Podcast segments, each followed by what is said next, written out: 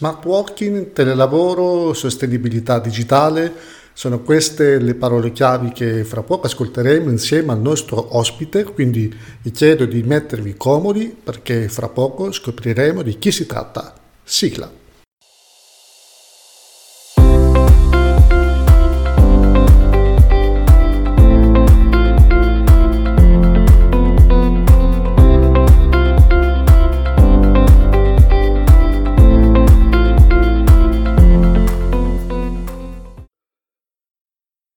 Ed eccoci rientrati dopo la nostra breve sigla, quella che ci accompagnerà lungo questa nostra avventura. Quindi se dico smart working, se dico telelavoro, se dico digital transformation, avrete sicuramente capito di chi sto parlando. Ma se dico sostenibilità digitale, è chiaro che sto parlando di un attimo, ve lo dico subito, perché lui è presidente del Digital Transformation Institute, è docente universitario alla Sapienza di Roma, è fondatore di Tech Economy, oggi Tech Economy 2030. Quindi sto parlando di Stefano Epifani. Stefano, benvenuto. Grazie mille. È un piacere averti qui come primo ospite di questa edizione di In Time Podcast, oltre che un piacere, è un grande onore, perché tu sei la persona più adatta in questo momento a, ad aiutarci a capire Sicuramente alcune cose. La prima tra tutte, perché so che tu su questo tema hai già avuto modo di chiarire, ma vorrei che lo facessi a beneficio di chi ci ascolta. Si sente parlare in questo periodo di smart working, ma soprattutto si sente parlare di smart working associando le realtà al telelavoro. Ecco, ci vuoi dare un attimo una spiegazione più chiara? È smart working o è telelavoro? Beh, sicuramente quello di cui stiamo facendo uso in questi giorni, nella maggior parte dei casi, è semplice telelavoro. Semplice per modo di dire, ovviamente, perché poi anche remotizzare il lavoro è qualcosa di tutt'altro che, che semplice. Smart working è altro. Smart working non vuol dire eh, lavoro da casa, ma vuol dire, traducendolo in maniera più o meno impropria, lavoro agile. E il lavoro agile è quell'insieme di prassi, di modelli, di processi organizzativi e di tecnologie che sono funzionali a rendere il lavoro possibile da qualsiasi luogo, in qualsiasi contesto e attraverso modelli organizzativi particolarmente flessibili. Quello di cui stiamo facendo uso oggi è più frequentemente semplicemente la remotizzazione della postazione di lavoro delle, delle persone che si trovano costrette in una condizione di, uh, di quarantena. È bene eh, specificare la differenza perché uh, trasformare il telelavoro in smart working rischia di essere una riduzione del concetto che una volta passata l'emergenza eh, può farci pensare che abbiamo, come dire, espletato completamente un, un, processo, quando invece quel processo, sia dal punto di vista delle prassi organizzative, che dal punto di vista delle tecnologie, ma anche dal punto di vista dei modelli contrattuali, deve essere ancora del tutto costruito. Quindi eh, non è tanto vero, come si dice, che passata questa emergenza tutte quelle aziende che stanno adoperando questo sistema, che tu ci hai chiarito essere essenzialmente telelavoro, quindi lavoro da remoto, eh, effettivamente non ci troveremo di, di fronte a tutte quelle aziende che praticheranno, cominceranno a praticare la modalità dello smart working, ma ci troveremo di fronte alla situazione iniziale. Beh, eh, ci troveremo di fronte a una situazione nella quale questo stress test al quale il paese è stato sottoposto eh, ha dimostrato che eh, remotizzare i processi è possibile. A questo punto la scusa del non si può fare eh, ci è stata tolta, ci è stata smontata. Resta da costruire una dimensione di smart working che sia realmente a misura d'uomo, perché tutti lo stiamo sperimentando, molte dinamiche, molte dimensioni che stiamo vivendo in questi giorni eh, sono tutt'altro che orientate a rendere la nostra vita più facile. Invece l'obiettivo principale dello smart working è proprio questo, quello di rendere il lavoro più agile, ma attraverso questa, uh, azione rendere la vita delle persone migliori, il che vuol dire consentire a chiunque di avere accesso a un sistema di pari opportunità, il che vuol dire bilanciare meglio il rapporto tra vita e lavoro, vuol dire tante cose che in questi momenti eh, lo stiamo vivendo, si stanno letteralmente azzerando. Siamo tutti abituati oggi a lavorare mentre abbiamo eh, i figli da accudire piuttosto che le, le, questioni della casa o le preoccupazioni di questo periodo da, eh, da gestire dire. Ecco, tutto questo non è smart working, tutto questo è un aggravio di problemi, un aggravio di problemi che è proprio di una situazione di emergenza. Ripensare questo momento nell'ottica dello smart working vorrà dire consentire a tutti, a tutte le aziende, a tutti i lavoratori di vivere il lavoro con maggiore facilità, con maggiore semplicità e con maggiore agilità. E la domanda che ti faccio anche perché chi, chi parla e, e, si trova in questa situazione di smart working ormai da, da, da, più di dieci anni, però mi trovo anche in questa situazione a dover gestire i figli che non vanno a scuola e tutta una serie di cose, quindi un aggravio ulteriore, ma mi, mi medesimo in tutte quelle persone che si trovano in quella situazione che tu hai appena descritto. Ma la domanda è, ma le aziende sono effettivamente pronte alla modalità di smart working? O meglio, dal punto di vista di infrastrutturale, quindi immagino di strutture capaci di poter permettere realmente lo smart working, ma sono mentalmente come dire, aperte verso questa nuova modalità secondo te? Oppure adesso si troveranno costretti a farlo perché passata questa emergenza rimane comunque un, un grande tema da affrontare, no? Beh, i problemi che le aziende dovranno affrontare sono sostanzialmente di tre nature. Il primo, ovviamente, è quello uh, cui facevi cenno, quello di tipo infrastrutturale, ossia che uh, tecnologie andiamo a sviluppare per rendere il lavoro effettivamente agile. Il secondo è quello di tipo banalmente contrattuale. Uh, le grandi imprese hanno contratti che prevedono il telelavoro, le pubbliche amministrazioni in alcuni casi hanno contratti che prevedono il telelavoro, in moltissimi casi le piccole e medie imprese non prevedono nel contratto il telelavoro e questo sarà una fonte di problemi enorme passata l'emergenza perché bisognerà da una parte regolarizzare eh, le posizioni dei telelavoratori, dall'altra capire come valorizzare l'esperienza fatta per evitare di buttarla nel secchio e uh, costruire davvero un contesto uh, orientato allo, allo, smart working e sarà un grosso lavoro da fare. Noi abbiamo una grande opportunità. Questa, uh, emergenza ci sta dimostrando che la rete davvero può impattare positivamente sui processi e modelli organizzativi e uh, la dimensione culturale sarà senz'altro, uh, come dire, uh, portata avanti in questo, in questo, in questo senso. Tutto il resto è da, è da, costruire. Il coronavirus ci ha dimostrato che cambiare è possibile, eh, mantenere i risultati positivi di questo cambiamento superata l'emergenza dipenderà da noi. Eh, dipenderà da noi, ma dipenderà anche da tutta una serie di elementi, nel senso che eh, è vero eh, la situazione che hai tu descritto, che ci sono soprattutto le grandi aziende che stanno adoperando questa modalità di smart working anche prima, ancora prima quindi della, dell'emergenza del coronavirus, ma c'è poi tutta una serie di aziende, soprattutto le piccole e medie imprese, che si sono trovate di fronte ad una situazione difficile da gestire perché non preparate. Torniamo sempre è un po' all'inizio di, tutta, di, tutto, di tutto, l'argomento che stiamo cercando di, di panare, ossia una um, apertura mentale verso l'innovazione, che è un po' eh, croce e delizia per il nostro paese, perché ne parliamo tanto, ma in realtà eh, è ancora poco sviluppato il paese da questo punto di vista, soprattutto le piccole e medie imprese. Ecco, un messaggio che possiamo dare da questo punto di vista, perché passata questa emergenza, perché prima o poi questa emergenza dovrà passare, eh, cosa dovranno fare anche dal punto di vista di, di, tecnologie da adottare, che cosa ci sarà bisogno, non solo da un punto di vista contrattuale, perché quello è un tema che bisognerà affrontare comunque, ma cosa bisognerà fare perché queste persone, queste piccole e medie imprese si trovano di fronte ad una situazione che è ovvio che devono affrontare in tutti i modi. Sì, e la risposta è uh, tutt'altro che banale. Probabilmente la prima cosa da fare una volta uh, superata l'emergenza e una volta usciti vivi da questa emergenza, eh, se non altro in senso aziendale, eh, sarà, uh, sarà, necessario prima di tutto fare un grandissimo investimento in quello che è la risorsa alla base di tutto il processo di cambiamento che guida la trasformazione digitale e l'innovazione, ossia la cultura. Noi siamo di fatto alle ultime posizioni di qualsiasi rating che riguarda la uh, capacità delle imprese di valorizzare l'innovazione e questo non è possibile, non è possibile perché rappresenta un fardello uh, sulle spalle di qualsiasi azienda che oggi voglia essere competitiva su un mercato che come abbiamo visto è sempre più globalizzato.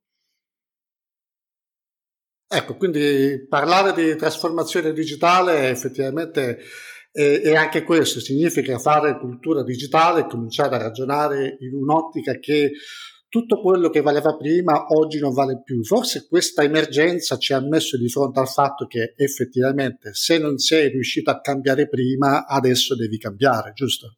Sì, questa emergenza non solo ci dimostra che adesso dobbiamo cambiare, ma eh, la cosa che ripeterò fino alla noia ci toglie qualsiasi scusa, perché ci ha dimostrato che in condizioni di stress e di crisi il cambiamento diventa l'unica strada. Ora noi stiamo percependo la situazione di stress e di crisi in questo momento perché c'è, è evidente ed è sotto gli occhi di tutti, ma ci sono sfide alle quali dobbiamo rispondere che non sono meno importanti seppure hanno un'evidenza meno forte. Una di queste è proprio la sfida della trasformazione trasformazione digitale, ossia eh, le aziende così come si sono rese conto in questi giorni che devono cambiare per sopravvivere a una fase di grandissima crisi, allo stesso modo devono rendersi conto che seppur meno percepita, ma questo è appunto un tema che riguarda la dimensione culturale, la eh, dinamica di cambiamento relativa alla trasformazione digitale è in corso ed avrà dal punto di vista del business gli stessi effetti del, dell'emergenza che stiamo vivendo se non gestita correttamente. Questo vuol dire che ogni azienda non soltanto deve porsi una, uh, un interrogativo sul come fa le cose,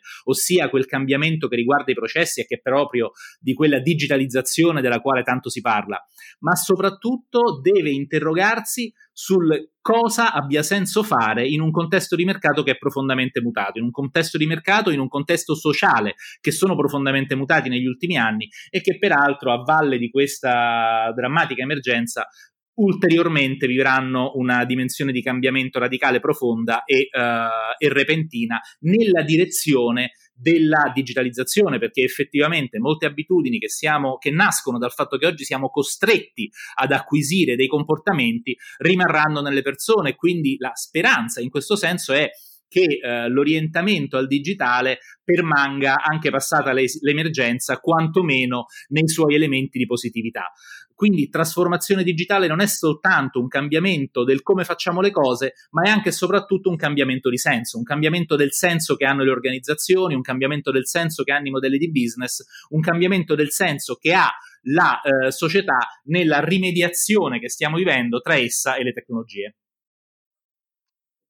Ma io ti pongo questa provocazione, perché poi alla fine, quando si parla di trasformazione digitale, eh, questa è una parola, un'espressione che fa rima con investimenti. Tu prima hai citato anche questa, questa, questa, parola.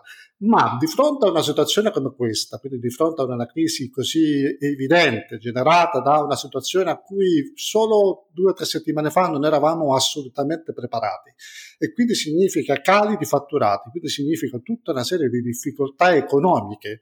E, di cui bisognerà tener conto nel momento in cui sarà passata questa, questa emergenza. Ecco, non trovi che questo sia un ulteriore, la dico in maniera brutale, ma non vuole essere assolutamente negativa, non trovi che questa sia un'ulteriore scusa, nel senso che eh, bisognerà quindi far ripartire il business, ma forse non si avrà la lucidità tale da comprendere che il business significa investire sul digitale. Forse l'ho detto un po' ingarbugliata, però il senso era questo.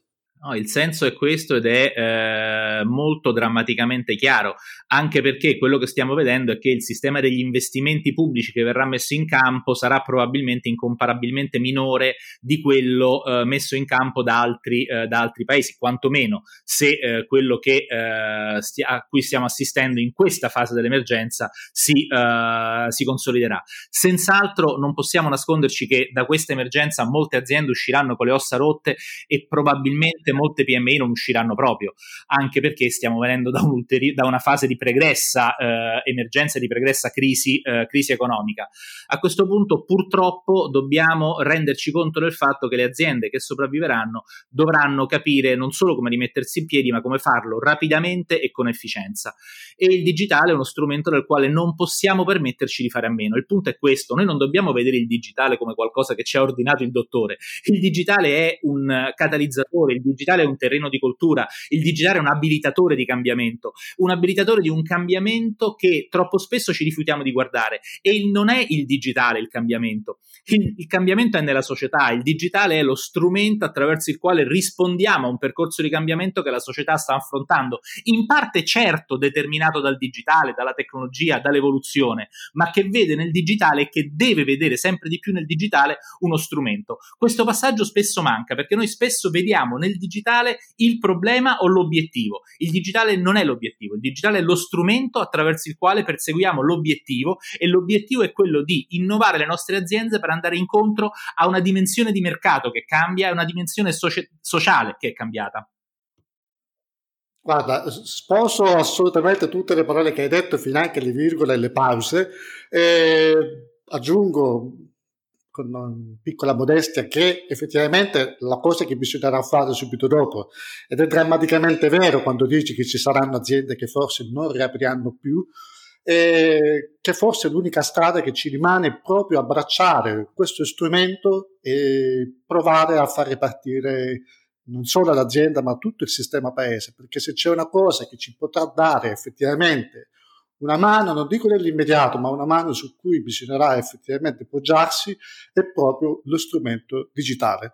E io a questo punto ti, ti propongo anche questa, quest'altra questione, perché tu, eh, oltre ad aiutarci a comprendere meglio questo periodo che stiamo, che stiamo vivendo, e quindi la, la trasformazione digitale è arrivato alle stampe da, da pochi, poche settimane, credo, giusto? Poche settimane. Sì, sì sono poche settimane, diciamo, un momento non proprio favorevole, ma sono poche settimane. Eh, però, sai, parlare di questi temi, già il titolo è assolutamente emblematico, sostenibilità digitale. Questo è il nuovo libro di, che Stefano ha dato alle stampe ed è molto interessante, è vero, forse il periodo non è stato quello dei più fortunati, però potrebbe essere anche questo periodo per cominciare a comprendere, cominciare a ragionare in quei termini. Ora, sì, vorrei eh, che tu ci aiutassi a capire come, come si possono mettere insieme le, sì, vai, vai. le due cose. Ma in, in realtà, uh, per rispondere a questa domanda, coniugandola sulla, sulla, domanda precedente, usciti da questa crisi, ci troveremo a dover, tutti noi ci troveremo a dover riflettere sul senso delle cose, sul senso delle nostre aziende. E questo vuol dire, ad esempio, comprendere come è cambiato il mercato e cercare di capire se il nostro modello di business sia adeguato al mercato che sta cambiando e che è cambiato. Di conseguenza, capire come uh, adeguare il, il nostro modello di business e come utilizzare la tecnologia come volano per ricostruirlo. In tutto questo, quello che rischiamo di perdere è la dimensione di quadro e la dimensione di riferimento. Cosa si intende per sostenibilità digitale? Si intende l'utilizzo della tecnologia per il perseguimento degli obiettivi di sostenibilità. Ora, se acquisiamo che la sostenibilità è un obiettivo condiviso e comune di tutto quanto il mondo eh, civilizzato, diciamo così, ossia di tutti quanti i paesi che eh, appartengono alle Nazioni Unite, vediamo che in questa dimensione stiamo prendendo la, rea- la nostra realtà e la stiamo ascrivendo a un contesto più vasto. Quindi la domanda non è tanto come faccio a usare il digitale per cambiare, ma come devo cambiare per rendere il mio business sostenibile sostenibile rispetto alla dimensione ambientale, rispetto alla dimensione economica rispetto alla dimensione sociale. Questo vuol dire come ripensare la mia azienda in un'ottica di sostenibilità. E ci rendiamo conto che eh, nel percorso di ripensamento dell'azienda la trasformazione digitale è uno strumento indispensabile. Perché? Perché possiamo guardare alle tecnologie come strumenti per il perseguimento degli obiettivi di sostenibilità gli obiettivi di sostenibilità, per intenderci, sono quelli che sono stati sanciti da, uh, dalle Nazioni Unite nel programma di Agenda 2030, i 17 uh, obiettivi di sviluppo sostenibile che vanno dal, dall'ambiente alla società e passano per la sostenibilità economica, perché quello che spesso uh, si trascura è che quando si pensa alla sostenibilità, il primo, l'immediato riferimento è quello dell'ambiente, ma in realtà, seppure questo è il primo riferimento, perché ovviamente l'ambiente è il contesto, è la dimensione, è la base dalla quale partire, gli altri elementi sono economia e società. Quindi pensare il nostro business in un'ottica sostenibile vuol dire comprendere come cambia la società in maniera tale che l'utilizzo delle risorse delle quali disponiamo non intacchi le possibilità per le prossime generazioni, ma questo deriva un modello sociale e da esso costruiamo un modello economico. Il modello economico della società è quello nel quale andiamo a inserire il lavoro di ogni azienda, di ognuno di noi. Per questo la sostenibilità digitale non è soltanto un orizzonte di quadro che riguarda le istituzioni, che riguarda i paesi, che riguarda i governi, ma è un orizzonte di quadro al quale come aziende, come professionisti, come operatori del settore dobbiamo guardare con grandissimo interesse perché rappresenta il contesto nel quale noi andremo a costruire il futuro per i nostri figli, ma anche il nostro futuro immediato. Non a caso Agenda 2030 traguarda a 10 anni e non a 50. Eh, eh, sì, eh, dieci anni, battuta, forse quest'anno già l'abbiamo abbonato Stefano, però eh, è verissimo quello che dici. Vorrei che tu ci aiutassi, perché hai parlato di trasformazione digitale come fattore abilitante, ma in realtà parlare di trasformazione digitale, come tu ci puoi insegnare, è fatta di tante componenti. Ecco, ci puoi spiegare quali sono le componenti della, della, trasformazione digitale? Perché spesso e volentieri sentire parlare di, trasformazione digitale, il primo pensiero che va alla testa è, oddio, c'è l'intelligenza artificiale che ci rubi il lavoro. Non è così, vero? Ecco, è esattamente questo il punto eh, sul quale cerco di focalizzare l'attenzione del libro che, che, ho scritto, perché sostenibilità digitale parte dall'assunto per il quale noi spesso ci facciamo le domande sbagliate. Ossia, noi spesso ci domandiamo se l'intelligenza artificiale ci rubi il lavoro o no, ci domandiamo se la robotica espe- eh, tiri fuori, diciamo così, abbatta posti di lavoro o, uh, o, meno. Ci chiediamo se i social media uh, diminuiscano le nostre abilità relazionali o meno. Ecco, sono tutte quante domande sbagliate, perché ogni volta che noi ci poniamo le domande in questo modo, ci, cre- ci costruiamo quello che uh, si definisce tunnel cognitivo, cioè un tunnel nel quale indirizziamo già di fatto le risposte. E chiederci se la tecnologia faccia bene o male ci distrae dal vero obiettivo, che è chiederci come fare per fare della tecnologia uno strumento che faccia bene. Big data, intelligenza artificiale, finanche blockchain della quale tanto ti parla, sono strumenti. Il problema è che per capire, per comprendere come utilizzare questi strumenti, dobbiamo guardare a un obiettivo più alto e in questo senso la sostenibilità, in questo caso la sostenibilità economica, rappresenta un obiettivo di quadro più alto un obiettivo di scenario più alto rispetto al quale possiamo fare riferimento. Le tecnologie è chiaro che possono far male, ma fanno male nel momento in cui diamo a loro un senso che le tecnologie non hanno. È lo stesso motivo per il quale talvolta parlare di etica delle tecnologie è improprio, perché ci distrae dal problema sostanziale, che è quello di capire che etica dare alla nostra società rispetto alla quale le tecnologie possono essere funzionali. Le tecnologie non hanno un'etica, l'etica ce l'hanno le persone, l'etica ce l'ha il lavoro, il, il ruolo che diamo al lavoro. Le tecnologie sono strumenti attraverso i quali ripensiamo le persone nelle loro, nelle loro relazioni e ripensiamo il lavoro nel suo senso. E nel momento in cui lo facciamo dobbiamo avere un'etica che sia l'etica che ci permette di guardare al futuro con un progetto. La trasformazione digitale digitale privata della sostenibilità digitale è un orientamento al, all'innovazione senza che vi sia la possibilità di costruire un progetto. Per questo noi abbiamo pa- bisogno come aziende e come società di guardare al futuro in un'ottica di sostenibilità e di guardare alla trasformazione digitale in un'ottica di sostenibilità digitale per dare un senso alle nostre azioni che sia un senso concreto, strategico, immediato, quindi comprendere come cambiano i mercati e come cambia il nostro mercato in questa dimensione, ma anche un senso più complessivo, quello che ci porta a riflettere sulla dimensione della società e della società che vogliamo. Basti pensare alle smart city, perché questi due elementi non sono elementi scorrelati tra loro perché le piccole e medie imprese, ad esempio, spesso lavorano in una dimensione urbana. Ecco, ripensare il modello sociale al quale far afferire le smart city vuol dire ripensare anche il ruolo e il senso delle piccole e medie imprese. Ripensare i processi di globalizzazione in una dimensione sostenibile vuol dire ripensare il modo in cui andiamo a utilizzare le tecnologie per supportare le PMI che devono internazionalizzarsi. Ripensare tutto ciò vuol dire guardare al futuro con un quadro di riferimento che sia un quadro sostenibile nell'ambito del quale ci si trovi di fronte a una società inclusiva e nell'ambito del quale l'economia prenda atto di questi cambiamenti e adegui i suoi processi per costruire un futuro migliore, al quale dobbiamo e possiamo contribuire tutti. Assolutamente vero. Ti faccio questa piccola provocazione. Avessimo adottato tutte le misure di cui abbiamo parlato più o meno a vario titolo negli anni precedenti rispetto a questa eh, crisi. Ossia, spiego meglio, se dopo la grande crisi finanziaria del 2008 avessimo adottato un approccio molto più aperto, molto più come dire, innovativo, forse ci saremmo trovati un po' pronti ad affrontare queste ulteriori crisi. Cosa voglio dire? E secondo te eh, effettivamente riusciamo almeno questa volta ad imparare la lezione, che tipo di eh, previsione puoi fare? Perché l'agenda 2030 ormai mancano dieci anni, ecco, un orizzonte temporale di dieci anni, forse anche meno. Come, come, come, staremmo fra qualche anno da qui? Che tipo di previsione fai tu dal punto di vista della tua conoscenza, dal tuo punto, di, punto osservatorio, diciamo, privilegiato? Come, come le vedi la capacità di reazione delle aziende? Ma io uh, purtroppo dico sempre che gli ottimisti sono quelli che pensano di sapere come va il mondo, i pessimisti sono quelli che lo sanno.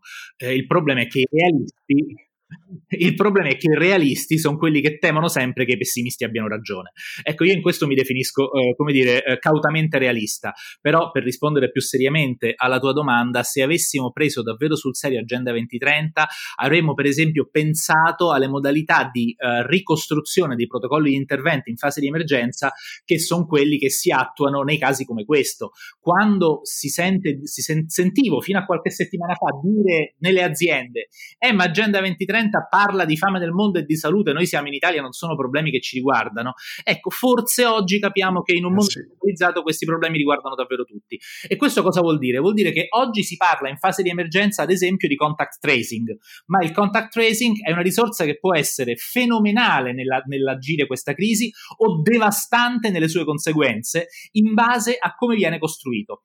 Ecco, uh, Agenda 2030 e il framework dei diritti umani ci danno delle indicazioni che ci consentono di comprendere come costruire iniziative di questo tipo. Il problema è che farlo in una fase di emergenza è particolarmente pericoloso, in, ta- in primo luogo perché non ci consente di avere tempi di intervento sufficientemente rapidi, in secondo luogo perché eh, ragionare in fase di emergenza vuol dire spesso ragionare dominati dalla paura e questo vuol dire talvolta abdicare ad alcuni diritti in nome di altri, ad esempio mettere in primo piano ovviamente la salute pubblica senza prendere in considerazione che il diritto alla salute va contemperato con tutta un'altra serie di diritti umani di pari, eh, di pari dignità. Questo lavoro doveva essere fatto prima dai governi e dalle imprese, non è stato fatto, ma la speranza è che la lezione di questa, eh, di questa emergenza sia quella per la quale abbiamo dieci anni, se non per raggiungere gli obiettivi di Agenda 2030, quantomeno per avviarci nella strada necessaria per tentare di perseguirli.